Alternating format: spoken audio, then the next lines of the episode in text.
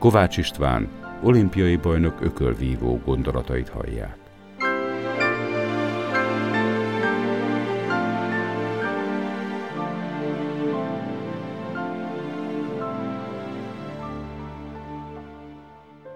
Aki féli az urat, azt eligazítja, szívesen fogadja, aki hozzá fordul.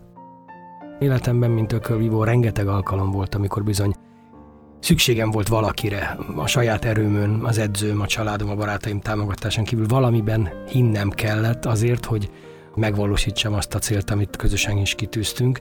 És ilyen volt például az olimpia 1996-ban Atlantában, amikor úgy készültem fel, hogy ne legyen szükségem senkire, és ezt még fel is írtam a nadrágomra, mint egy jelmondatként, hogy ne legyen senkire szükségem. De az utolsó pillanatban, mielőtt bemennénk a szorítóba, akkor is az ember ajkát elhagyja egy isteni fohász, mert ott bizony még az ateistából is előtör az a fajta félelem, hogy itt elrendeltetett a sorsunk. Ha megtettünk mindent, akkor talán megjön az isteni kegyelem, és akkor talán bebocsájtást nyerünk, és bajnokként távozhatunk a szorítóból, ha meg nem, akkor teljesen mindegy, hogy mi mit szeretnénk, mert a sorsunk már elrendeltetett, és én ott akkor ezzel találkoztam is, és egy kicsit meg is ijedtem tőle, de mivel sikerült olyan szinten felkészülnem lélekben is és fizikálisan is, hogy megvalósult az a bizonyos laza lélektartás, ami ahhoz kell, hogy az ember a maximumot tudja magából kihozni, így bátran rábíztam az isteni gondviselésre magát a mérkőzést, meg az én sorsomat is, és biztos, hogy segítette az isteni gondviselés, mert sokkal könnyebbnek éreztem magát a feladatot és a terhet, mint mondjuk akár a felkészülési időszakban, vagy akár még pár nappal a mérkőzés előtt. Ott akkor az öltözőben, amikor rátestem ezen a transzélményen,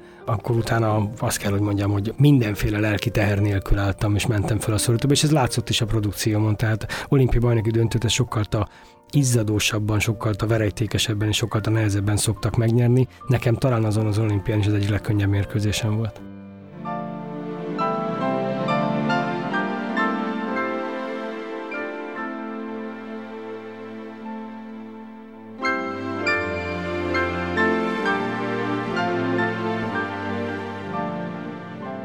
Kovács István olimpiai bajnok ökölvívó gondolatait hallották.